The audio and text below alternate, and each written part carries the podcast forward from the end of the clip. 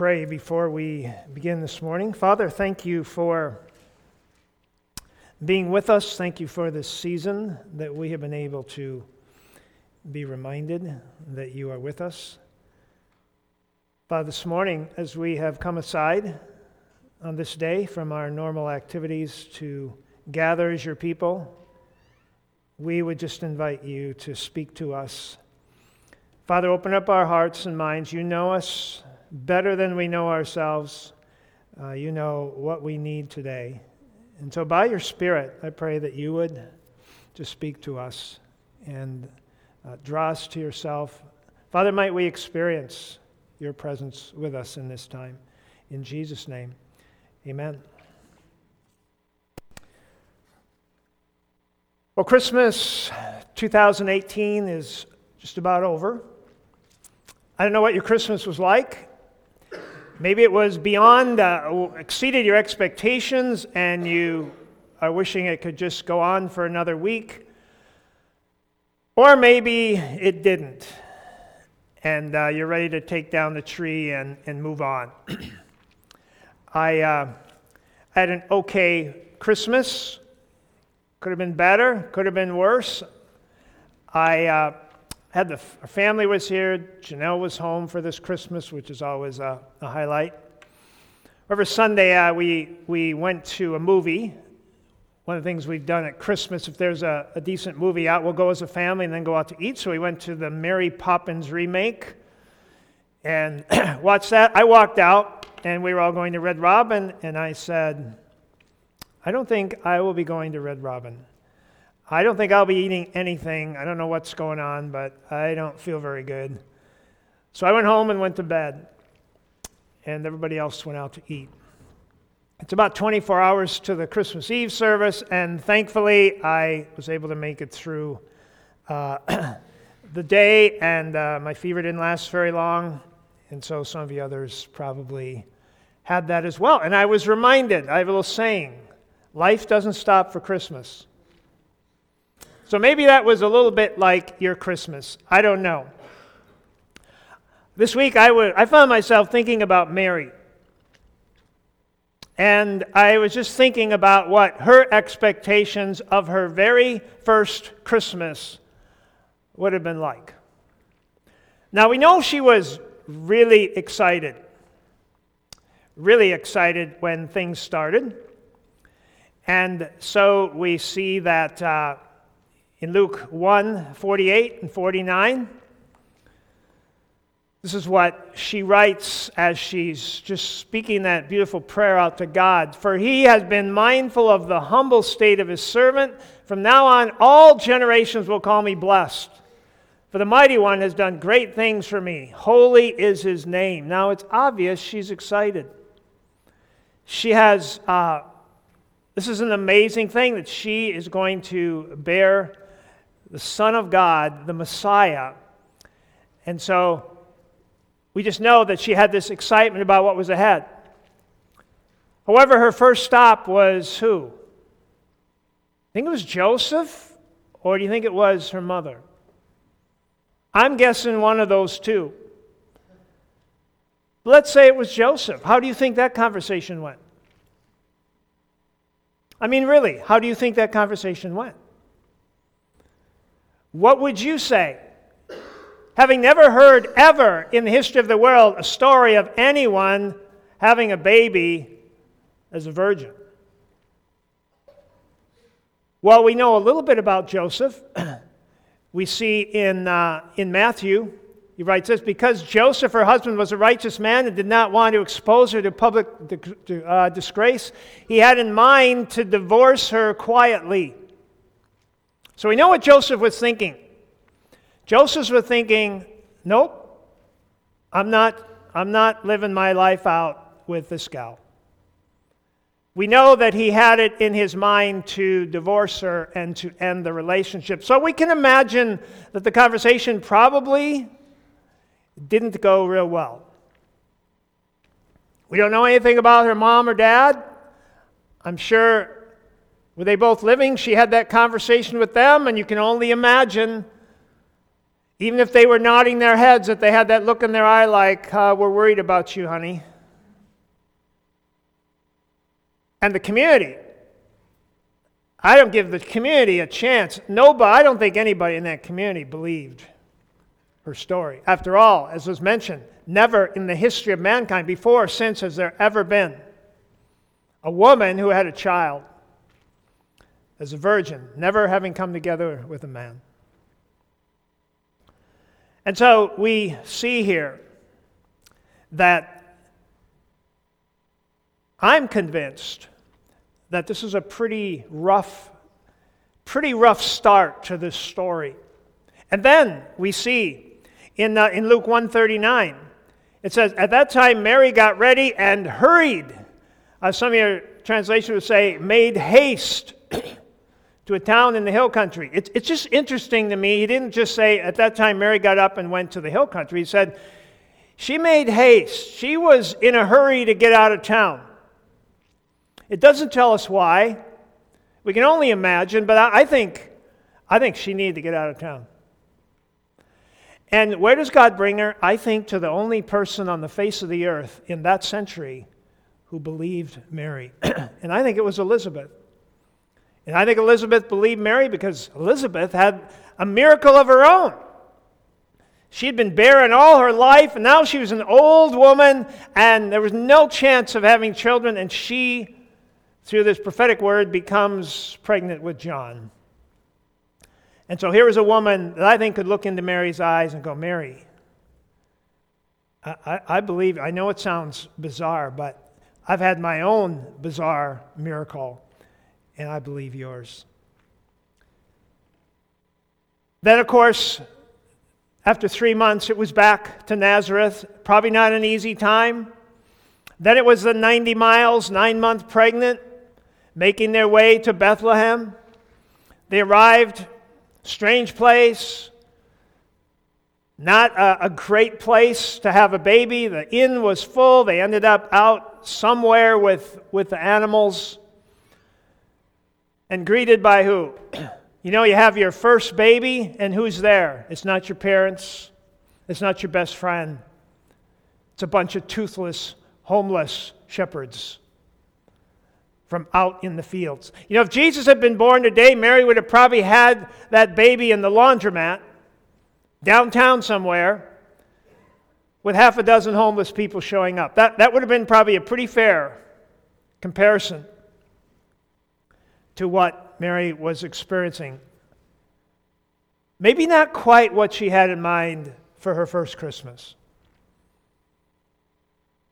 And then we see that it, it doesn't end there we see that, and we're not exactly sure of the order. It, it seems that after that night, they found a house somewhere there in Bethlehem, and they, they moved into that house. Eight days later, the baby was circumcised according to the custom. Forty days later, after the purification had taken place for Mary, the child was brought to the temple in Jerusalem and dedicated there. It seems then this is the point, this is the period of time before they ended up in Nazareth that the wise men would come. And it's at that time that Herod gets all riled up. An angel comes to this now. Just think of this, just, just kind of getting settled in Bethlehem. As you read through the, the accounts of the Gospels, it appears that probably they were planning to stay in Bethlehem. Apparently, maybe they, they liked Bethlehem. But no, that was not to happen because in the middle of the night, an angel came and said, Joseph, if you don't get out of town soon, that baby's going to die because Herod is out to kill it. And so, what do they do? They head off into the night with a young infant, traveling 20 miles a day for probably three weeks to make it to Egypt. Close to 400 miles, imagine, with a newborn infant, with a young child. You know, we read that, uh, I think the worst line in all the Christmas carols is this one The little Lord Jesus, no crying he makes. I think that little baby cried a lot. It was a dry trip, it was a arid country, it was a hard trip. That young couple heading out across the desert into a place they had no idea where they were going. probably had never been there. And so that's Mary's first Christmas. I think a little different than what she imagined. And then they finally got the word that they could come back. And, and their plans were, we saw, to come back to Bethlehem. But no. No, Herod's successor was not much better than Herod himself. And so they would not be going to Bethlehem. They would be going to Nazareth. Nazareth, where Nathan said, How can anything when he was told the Messiah was coming from Nazareth, said, How can anything good come out of Nazareth? Nazareth is a town for losers. So we're going to go back and raise our son in a town of losers.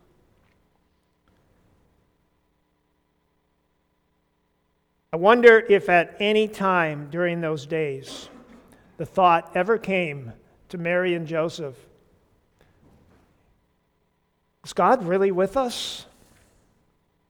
Thought he was with us. I remember that moment when that angel came and and and I I wonder if they ever asked that question. I wonder if after walking maybe for 2 weeks, 20 miles a night in that hot arid land on their way to Egypt if Mary didn't just have some of those thoughts and Joseph as well. Is God really with us? Well, I mention this because we all just came through Christmas, and we probably all had expectations. And, and maybe for some, and I'm sure it was, for some it was just a, a wonderful time, but it, it wasn't for everybody. For some it was hard. We've all had our trips to Egypt. We've all had our threats from Herod. We've all had our changes of plans. We've all had people we thought we could trust that let us down. We've all had those moments of unbelief, those times where we say, God, are you really with us? And so during this Advent season, Joe and I have been walking us through this with this little phrase God with us and talking about how we can experience as we live out our lives, as sometimes we journey to Egypt, how we can still experience God with us.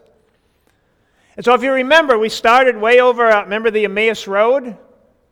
When we started back on the 1st of December, and it was in that upper room where Jesus broke the bread, and the Jesus they thought was dead, they realized was alive. That's where it starts for all of us. Where, where God with us starts is to realize that we don't serve a dead Savior, we serve a risen Savior. That Jesus Christ arose from that tomb. That's, that's where the hope begins. And so that's where we start. And, and when by faith we believe in the risen Christ, then God gives us His Holy Spirit, which comes into our life with just an amazing gift that God gives us. It's through the Holy Spirit that we're guided and we're comforted, and, and the Spirit bears witness with our spirit that we belong to God. And the Holy Spirit prays for us when we don't have any idea how to pray. Then we talked about the Word and how Jesus' words to us, how the Logos, the written word, is an extension of, of Jesus. And so when we come to those words and we, we read in the word, Lo, I am with you always, that those words can become alive in our life and we can experience God with us through His word. Last Sunday, Joe challenged us to recognize Jesus as King, to let go to let go of trying to control our lives and everything around us. Because what happens when we try and take control is that we lose control. Isn't that true? Just try and take control of your kids. It won't be very long that you realize you don't have control. There are a lot of things in life we cannot control, but if we're going to if we're going to try and take control of everything, good luck.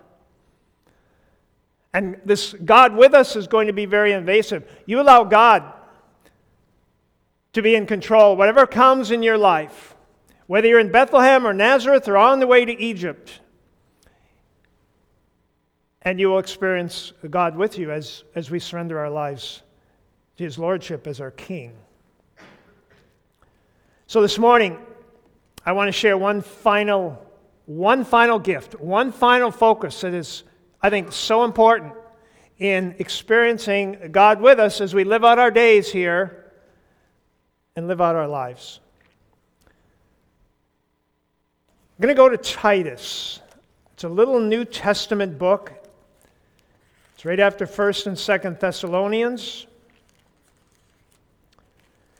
And we're going to go to this little book and just a couple of verses, three verses, and really just one phrase that I want to really focus in on.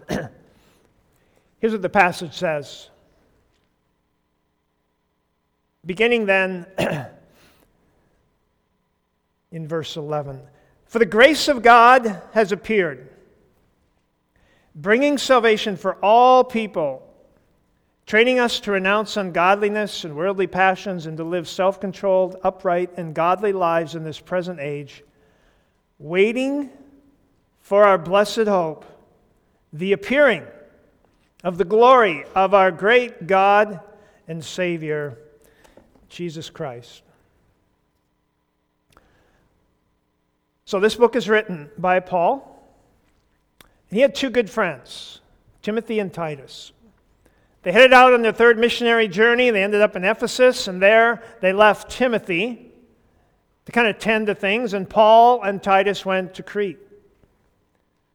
They started, gathered some believers there, and evangelized some people, and the church began to grow. And then Paul left Titus in Crete, and he went on to another city.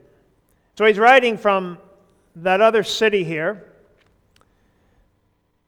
And he is writing to Titus, and, and he's really saying, you know, there's a couple things that are really important. One is, as he says in, in chapter 2 in the beginning, as for you, teach what accords with sound doctrine. So it's really important to have right doctrine, but it's also important to know how to live out that doctrine. And so in, in Titus chapter 2, he's, he's talking about how do we live out our lives in light of, of what God has written. And he lists a number of things there. He says, training us in verse 12 to renounce ungodliness, worldly passions, to live self controlled, upright, and godly lives in this present age.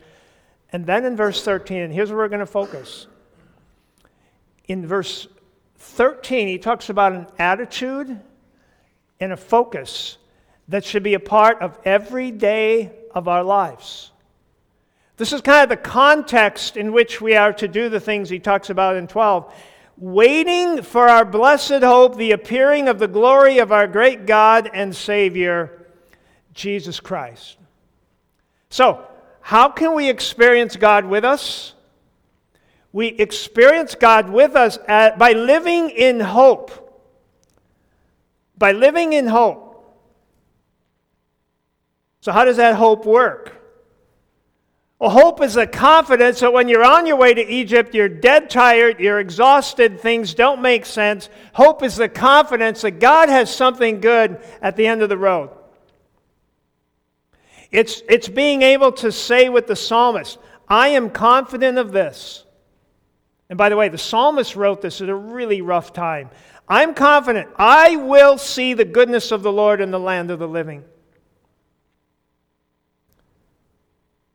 And when will this happen?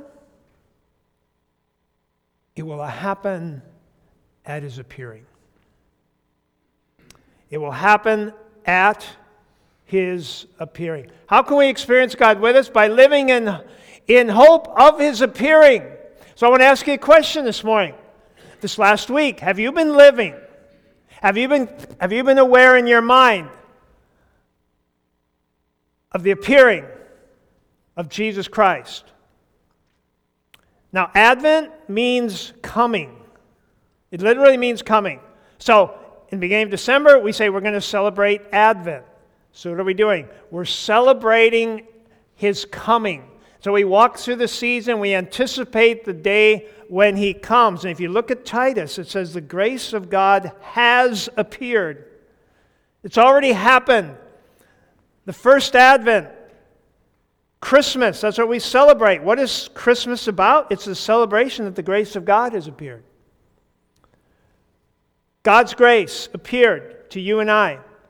We don't have to wait for it any longer, it's already here. Grace has appeared. Now, the Bible says that Jesus came to destroy the works of the devil. That's why he came. So, what was the work of the devil? It was to tempt man, to bring man into a state of condemnation and separation from God. So, Jesus comes to destroy all of the brokenness that Satan brought into our world. He comes to destroy that. And how does he come to destroy that? He comes and brings grace. So he's offering you grace. He's offering you grace. He's offering all of us this morning grace. That's how he destroys the work of the devil, because it's through grace that we are no longer under condemnation. There is no longer any condemnation for those who are in Christ. That's grace. And God fully extends that to all of us here today. And we read that verse For it is by grace through faith, not by works. And so that grace has appeared. That's what we have been celebrating. However, there's no credits rolling across the screen. The story's not over. In fact, there's another scene that's ahead that is as amazing. I mean, we, we talk about the wonder of Jesus coming and, and bringing salvation, and, that's, that's going to be, uh, that's an awfully amazing thing we look at as we look back. But we're reminded in this verse that there's more than one appearing that as grace has appeared, now, secondly, if you look at the end in verse 13, you see almost like two bookmarks here in this, in this passage. It says, As grace has appeared, glory will appear. Glory is going to appear. And glory is just the beauty and the wonder of, of everything that God has planned for his people is yet in store. This is the second advent. This is the second coming that we are called. This should be just part of our underlying daily hope that we live in.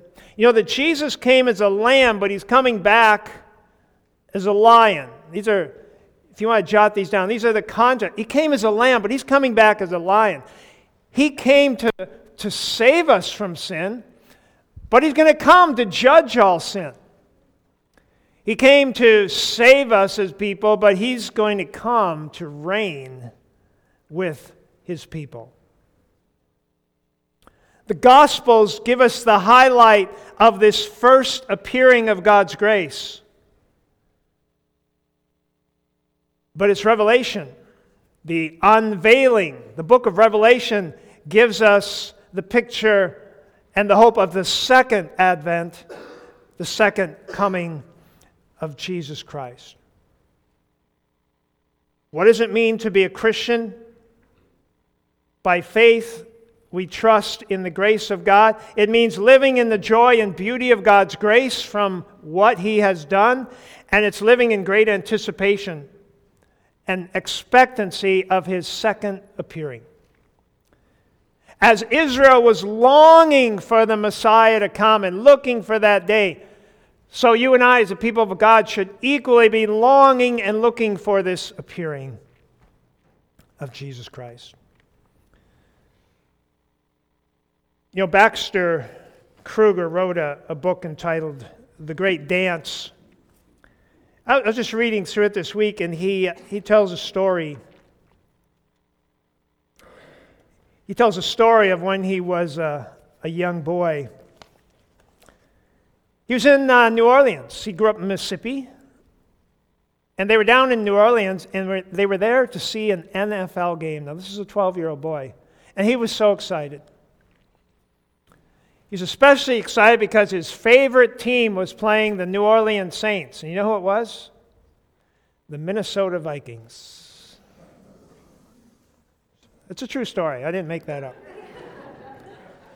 so here he is, 12 year old, so excited to see his favorite team play in New Orleans, and they played, and the, it was a rout, and the Vikings won. And after the it was over, this was in the old Tulane Stadium down there in New Orleans, and they were walking down the ramp and all the people, and he was with his dad and his brother, and all of a sudden he looked down and he saw three buses with these huge people getting on it. He realized it was a Minnesota Vikings team bus, three of them.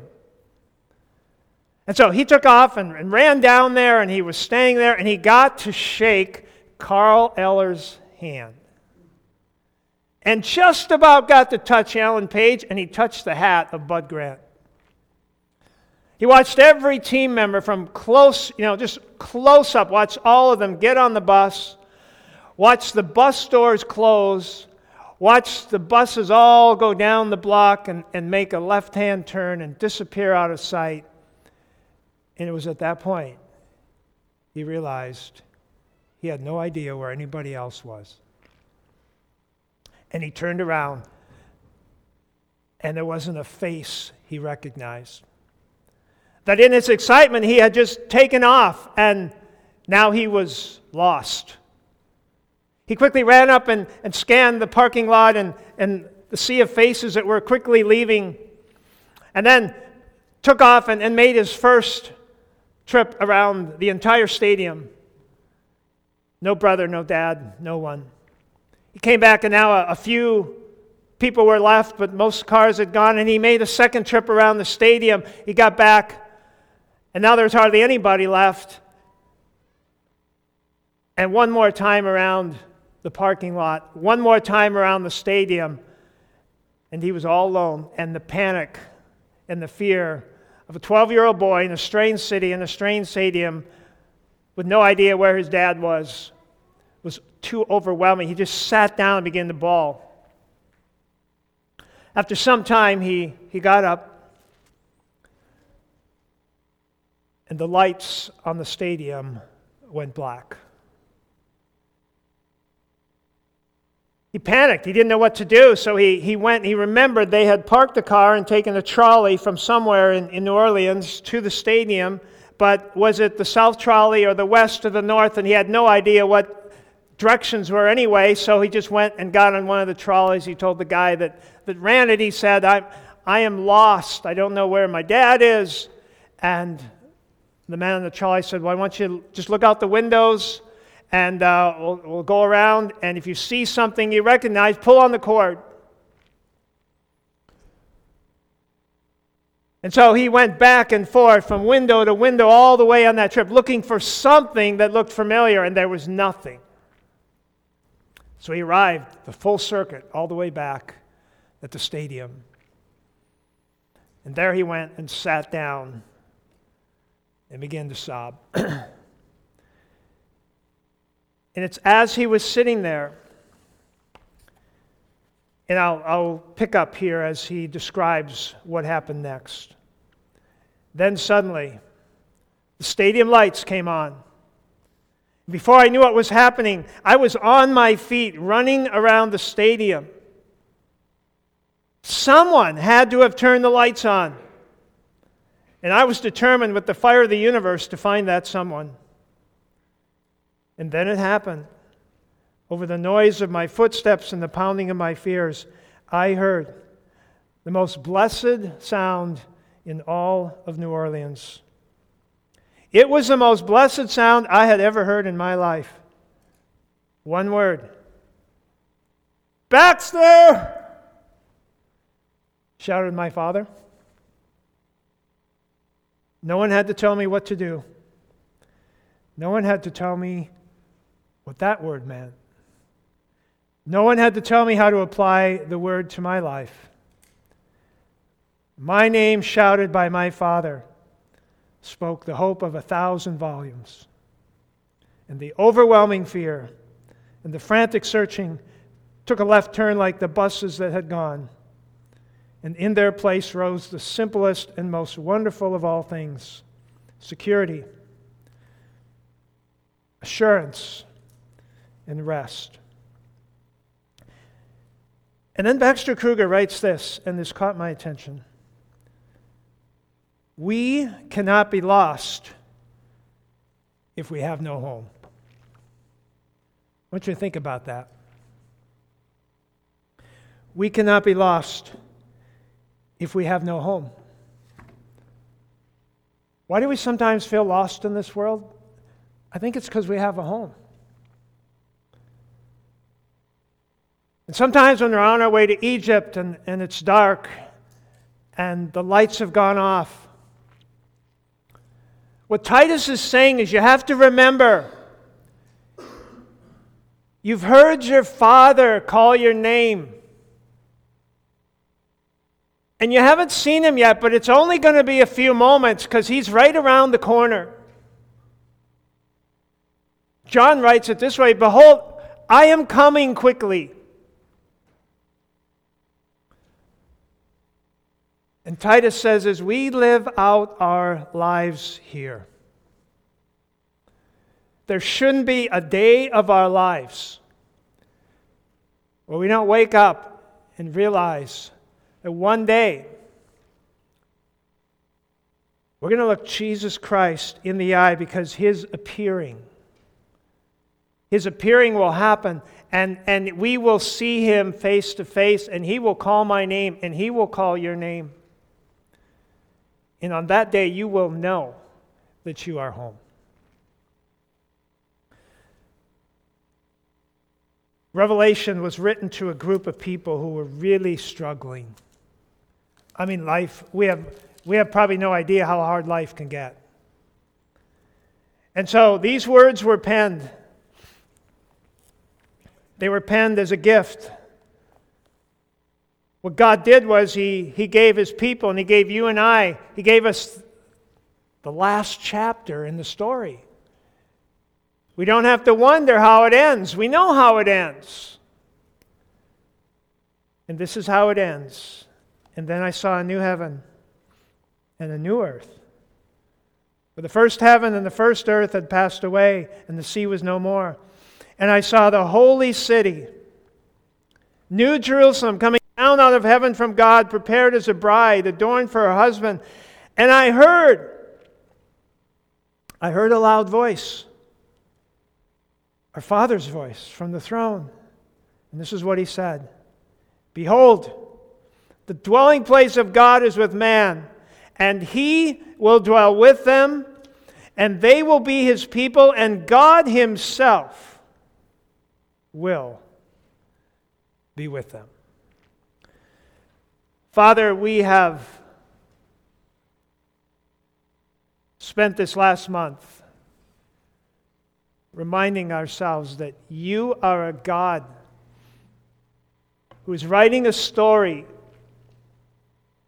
It's a story about people who get lost.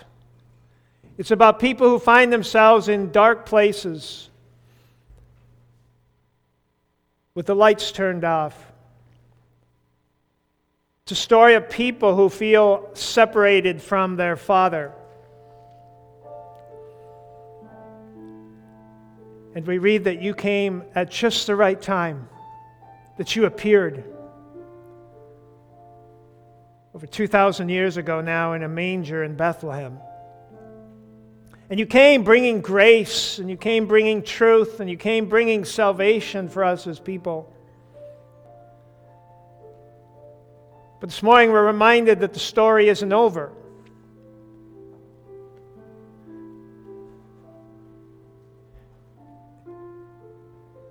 And it's, it's not over because we're not home yet. It's not over because you are coming back for us as your people. And you invite us as your people to live in that hope, to live in that in anticipation. Father, every book in the New Testament reminds us that we are to be waiting eagerly for your appearing. So, Father, as we move into this next year, I, I would pray for all of us that we'd make sure we are found in you, that we have received that grace that has appeared in your first coming, and that, Father, we live in anticipation of your second. That there wouldn't be a day that goes by when we don't think about the day, the day when you see us and we see you and you call our name. So, Father, might we live in that hope. Pray this in Jesus' name. Amen.